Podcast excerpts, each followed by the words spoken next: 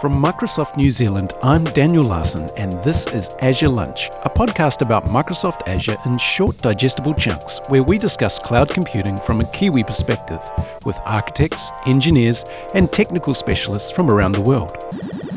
Azure Lunch is sponsored by Microsoft Fast Track for Azure, a team of engineers and program managers dedicated to helping you to be successful in Azure.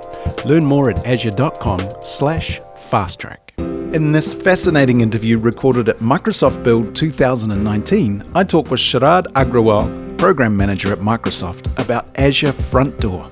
This remarkable service fronts some of the largest web properties on the planet, including Bing, Teams, Azure DevOps, Xbox, and many more, serving millions of requests per second. Azure Front Door is now generally available to all customers, offering a truly global Layer 7 load balancer with web application firewall, DDoS protection, automatic SSL certificate management, and much more. Sit back and enjoy as Sharad takes us deep into the service and the Microsoft global network that powers it. As always, Sharad and I are employees of Microsoft, and our opinions are our own. Sharad, thank you so much for talking to me on the Azure Lunch podcast. Um, first of all, can you introduce yourself and, and what do you do at Microsoft? Yeah, um, so I'm Sharad Agrawal. I'm the product manager for Azure Front Door. Mm-hmm. Uh, I also take care of um, the capacity and infrastructure for all of Azure Front Door as well as Azure CDN from Microsoft. So, for those uh, of us who haven't heard of Azure Front Door, I mean, it was a relatively recent announcement. Tell us about Azure Front Door. What is it and why is it important?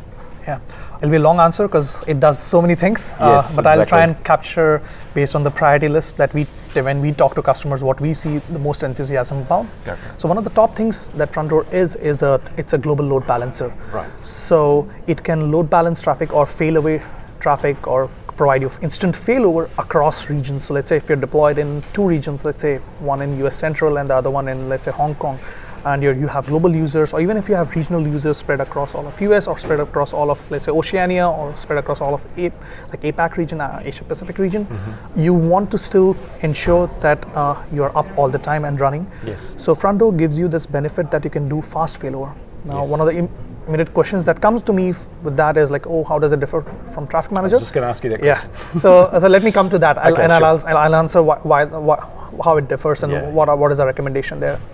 The second thing that Front Door provides is it provides you application web acceleration or website acceleration. Yes. Uh, so we handle not just um, faster delivery for static assets or static content, but also dynamic content. So we accelerate your dynamic content. Yes. So um, it's an application delivery network. So even if things that we have to always go and fetch from the origin, we can accelerate that content super strongly. Like we can, I do these demos all the while, but I mean from any other any it, a lot depends on where I'm doing the demo from. Yes. But I've seen improvements around 300 milliseconds to 500 milliseconds, depending on the place I am, yeah. pulling a 100 KB object directly from the origin yes. versus pulling it via front door from the origin, right, without any caching. Uh, the f- third thing we talk about is WAF capabilities. Right. So you get web application firewall, you can basically stop any attacks mm-hmm. on uh, any HTTP HTTPS attacks. Basically, let's say through your web application firewall, you can write your own custom rules to uh, allow or block traffic based on client IP uh, whitelisting, blacklisting, or you can do based on let's say ge- geofiltering mm-hmm. or things around any HTTP H- parameters, URL parameters, uh, there's so many things that you can write custom rules on. Yes. You can do rate limiting using Azure Front Door. You can also do yeah, you can do and you can these are all ordered lists. So you can say you can mix and match these custom rules. Like a, okay, I take priority on client IP, and mm-hmm. after that rate limiting, or wow. the vice versa and things. So you can mix and match these custom rules. The other thing you get with WAF is a pre-configured rule set that we have that protects you against uh, the top uh, 10 OWASP vulnerabilities, or OWASP top 10, which is Brilliant. the yeah the Open Web Application Security Protocol. Okay. So it just safeguards you. We have a pre-configured rule set that you can just deploy, and you're by default just immediately protected against uh, restricted files or SQL injection, cross-site scripting, and those kind of things. Right. Yeah, and it's very simple, straightforward. Yes. Um, we also give you DDoS protection as part of the security. Okay, so and is rate limiting part of that, or would you describe that? So sort of, feature? it's our when we talk about a DDoS story, that's mm-hmm. kind of we talk about rate limiting right. along with that. Right. Uh, the way it happens is because we are a layer seven load balancer, HTTP, HTTPS. Yes. Any other traffic that we see that is non-HTTP, HTTPS, like any TCP SYN attacks or mm-hmm. UDP attacks and those kind of things, even HTTP, HTTPS requests not happening on 80 or 443 ports we just drop it at our mm-hmm. edge pops. Okay. Like we don't even let that through. Wow. Um, so that's like immediately, suddenly your your application is protected against all these kind of attacks. And the benefit of doing that at the edge uh, is that you want to stop these attacks closer to the user Yes. rather than closer to your application so that you don't have to worry about the scaling out or uh, scaling up at the time when you're under attack, under duress, that Right. you have to think about it. Yeah. The last thing is um, really matters a lot for uh, for some of our uh, small and medium-sized customers, which is we provide free um, certificate and domain management. So we give you free certificates. You can just come to us, you onboard your custom domain with us, and uh, we kind of give you. We'll generate a certificate via DigiCert for you. You can get your own certificate. We will and we integrate well with Key Vault as well, Azure Yes. Key Vault. So both options are available. You can onboard like hundreds of do- custom domains, and you can have as many like you can have certificates for each of these. We don't charge one one cent as well for that. That's outstanding. in SSL, I mean, so that means we're deploying certificates onto the onto the Um, edge, and are we decrypting and re-encrypting traffic? Or Yes, yes. So front door basically terminates your uh, TCP and SSL uh, connections Mm-hmm. at the edge? Right. across all of the POPs. We have around um, 70 POPs across 70 plus POPs across 65 plus metros. Yes. Um, and what we do is we do we terminate these TCP and SSL connections at the edge. Right. So that means the user is able to make the TCP and SSL handshakes really really fast because it's very close to them. They are not have to having to go across the oceans Yes. to make those connections. Okay. The and then we we maintain these warm connections to the backend from our POPs. So Right. that means when a when we get the request when we have made the TCP and SSL handshake, we are immediately able to forward the request instead of like establishing a connection to the backend and things like. That. There's a warm. We get around 90 to 95 percent connection reuse very very easily. Yes. Um, we keep, monitoring that, uh, and so that accelerates the content. So that's what leads to this performance improvement or acceleration even for dynamic content when we have to go to the backend to fetch the content. Right. And, and for our enterprise folks and our real, really security conscious folks, can we re-encrypt traffic? Yes, yes. well? In fact, we recommend uh, that you re-encrypt the traffic when we forward the request from AFD to your um, backend, that you send it over as HTTPS, Right, awesome. because uh, front door only works with public endpoints. We don't Yes, connect exactly. within your VNet. No, that's right. So when We've you're connecting front door to, let's say, um, an application gateway or an app service Yes. or an API management or Kubernetes cluster, you are connecting. Front door is connecting to a public IP, Hmm. publicly resolvable DNS name or something. So you want to obviously send the traffic again as HTTPS when we're forwarding instead of sending HTTP. Within the VNet, you can always have um, HTTP only requests flowing through inside. Yeah, exactly. Okay, that's really good. So, why is WAN acceleration? Is that what you called it? The WAN acceleration? Sort of, yeah, yeah. So, why is that important for customers in New Zealand specifically? Oh yeah. So a um, couple of things. So one, the reason why we also call it WAN acceleration uh, is uh, front door actually uh, is a unique um, offering in this from a from an application delivery network perspective, because when we transmit the uh, the request from our POPs to your backends, we don't do it over uh, open internet like most other CDNs, etc. will do it. We actually use Microsoft's backbone. We use Microsoft's WAN to transfer all that content or like get the content from your backend sitting in Azure or even Google hmm. or Amazon Cloud or your hmm. own on-prem data center. If suppose it's not on Azure, we take it as much as possible on our backbone and then we exit locally to like based on the peering, etc. And we reach out to your wherever your other da- your data center or your application is hosted Right. which gives us a lot of network reliability because it's kind of get, getting a f- dedicated freeway for your content. It's like a private. It's our. It's, our- It's we- our network, Yes. it's our fiber. yeah, and we are the second largest network out there in the world. So um, the New Zealand, particularly or Oceania region, Yes. for example, we currently have uh, five pops. Five met- we are definitely present in five metros. I'm not, I can count that for you. Like it's Sure. in Melbourne, Sydney, Brisbane, Perth, Auckland Right. across uh, these five metros. We are definitely present. I'm not able to recollect. Probably there's a sixth one as well. Okay. But anyway, uh, we are we have a already we already have a very good presence to begin with, Yes. and um, so we are able to immediately connect to the users in that region or make their TCP SSL Yes. handshakes. And then we have the, we have Microsoft's backbone connecting these POPs to Microsoft uh, Exactly. like Azure regions or wherever other wherever your application is hosted on Azure. Even if it's not on Azure, as I said, it's very uh, um, yeah. So that kind of gives a lot of acceleration. The other point I would want to make here is um, front door is not a new service. We have been using it internally for years, like six, seven years Yes. now. Uh, we started with Bing. We have started onboarding Office 365, like Exchange Online, SharePoint Online, Microsoft Teams, um, Skype, all these massive services, multi-billion dollar services. Yes. They're using a huge portion of their traffic runs on uh, Azure front door. They got At they're, they're global all scale, right? At This global scale. truly global scale. Yes, and so uh, things like Azure DevOps, for example, I would say around 99.99% of their global traffic goes via Azure Front Door. Wow. So other than like few things which have some feature dependencies, etc., we run these massive volumes of traffic. Um, so we can handle this mass- massive volumes of SSL offload for you. Right. At, like so you don't have we don't when customers come and ask us like okay how much traffic can you handle it's tough for us to give numbers because Yeah. at peak we are doing multi-million requests per second Yes. Like yeah it's huge uh, uh, when, when we are running at peak Yeah. No, so it's, it's very easy for us to handle those volumes of traffic Yeah. Let me let me t- uh, let me repeat this back to you to make sure that we've understood. So, to me, the the really attractive part of that is that now we're on the Microsoft network. This is a, a private network that Microsoft own, Yeah. which is you know, and from a New Zealand perspective, is crossing the Tasman to our nearest Azure region, which is Australia, and that allows us to provide, I guess we'd call that the quality of service or the the capacity that's going to give the best possible experience Oh, for our customers. Yes, so we, we run our own miles and miles of uh, fibers and subsea cables across from these POPs to whatever on region Azure regions, or even there are places where like um, like we have peering outside Yes. um, of Azure regions as well. So we are able to take this traffic to the right. Let's say if your application is deployed in let's say the Sydney region of Azure, from New Zealand, you just hop on to the uh, to the fiber at uh, like to, to our POP in Auckland, and we immediately f- take it over to um, the the Sydney data center. So we're not competing with other traffic, with other types of traffic. no, you know, it's a it's a dedicated fiber, so it's Yeah, uh, we right. ensure that we are we having enough capacity on these uh, WAN links. Of.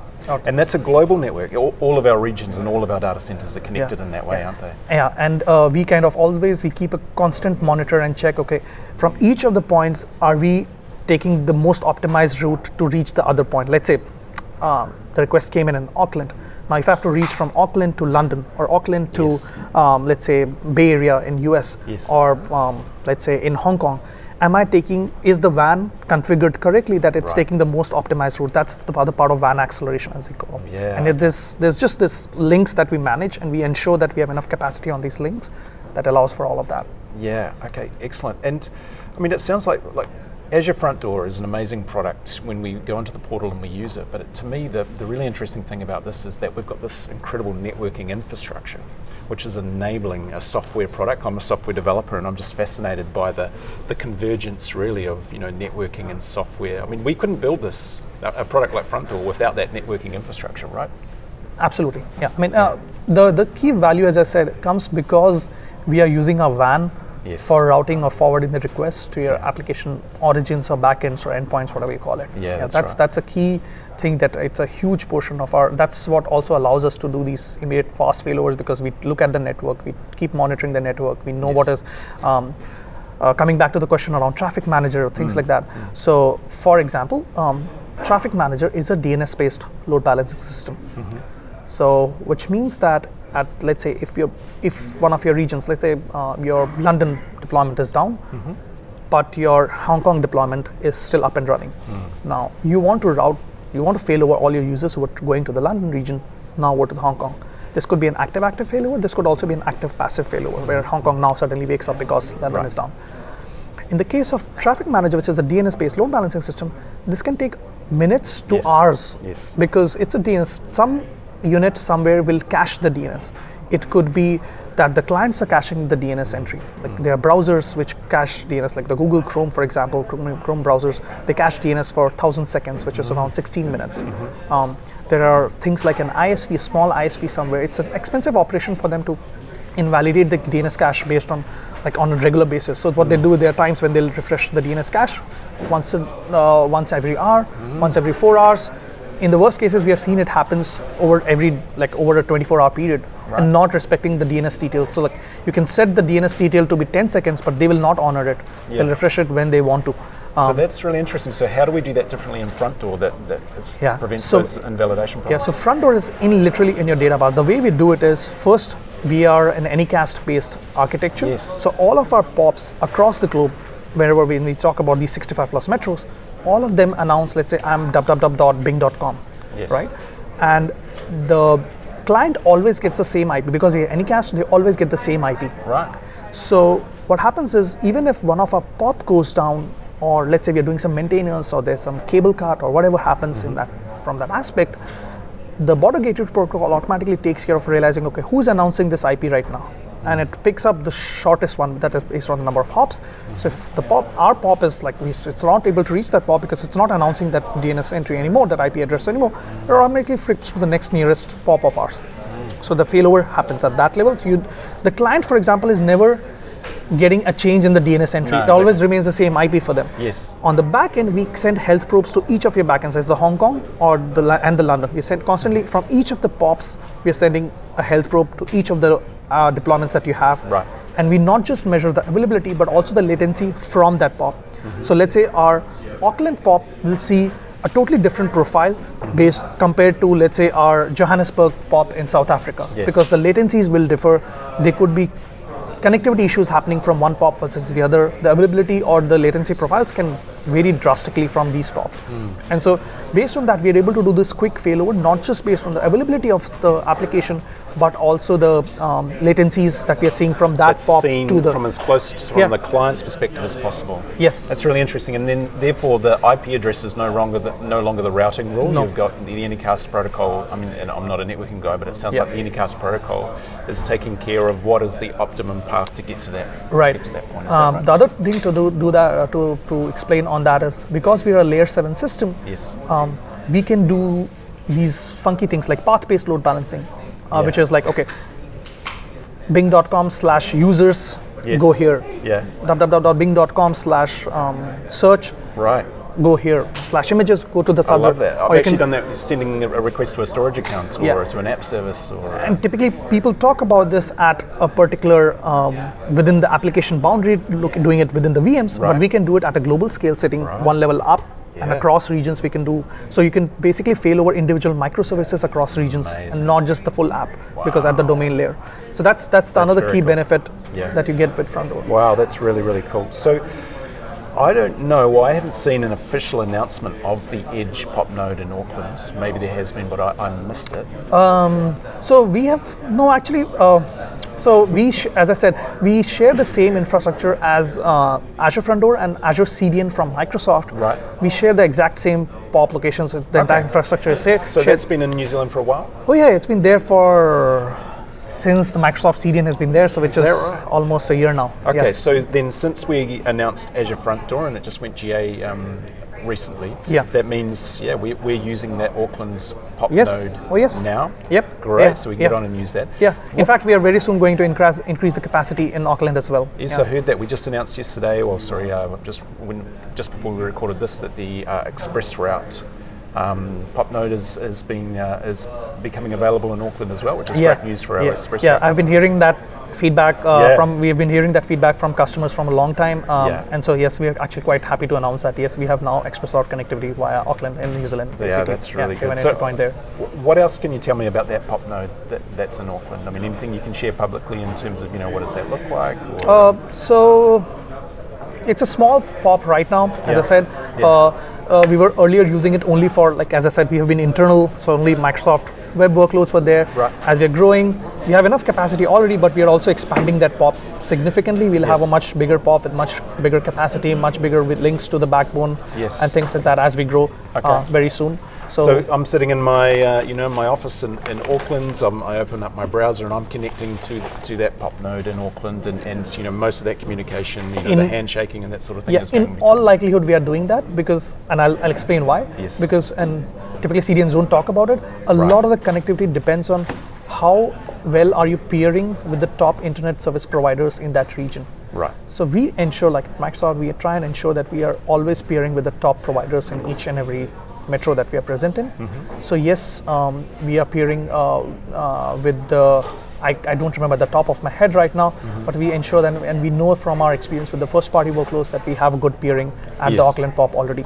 Yeah, we might do a follow up on that because I've heard some really great stories about that. But it'd be good to get the, the stories straight. But yes, certainly I've heard some excellent peering stories with some Yeah. of our large telcos Yeah, in New Zealand. and some of that should also be public on the PeeringDB. Right, basically. great. It's, it's Okay. m- Oh, most of any peering, etc., is all usually all public, Yeah, so you can people can go and check that out. Okay, that's really good. So, and finally, just to wrap this up, I mean, what's the sweet spot for Azure Front Door versus, say, CDN versus Application Gateway V2? I know you can combine the products, but Yeah. you know, what would be the sweet spot for Azure Yeah, Front so, Door? do so let me explain. So when we look at Azure CDN versus Azure Front Door, uh, we say that the Azure CDN is meant more for static content. So we, if you're doing volumes of static content delivery, you should be using Azure CDN. You should not be using Front Door because Right. if that's your core scenario and that's all that you worry about, and you're not so much into dynamic content acceleration or global load balancing or WAF and all those things, you can use Azure CDN because it'll always give you a much better price point.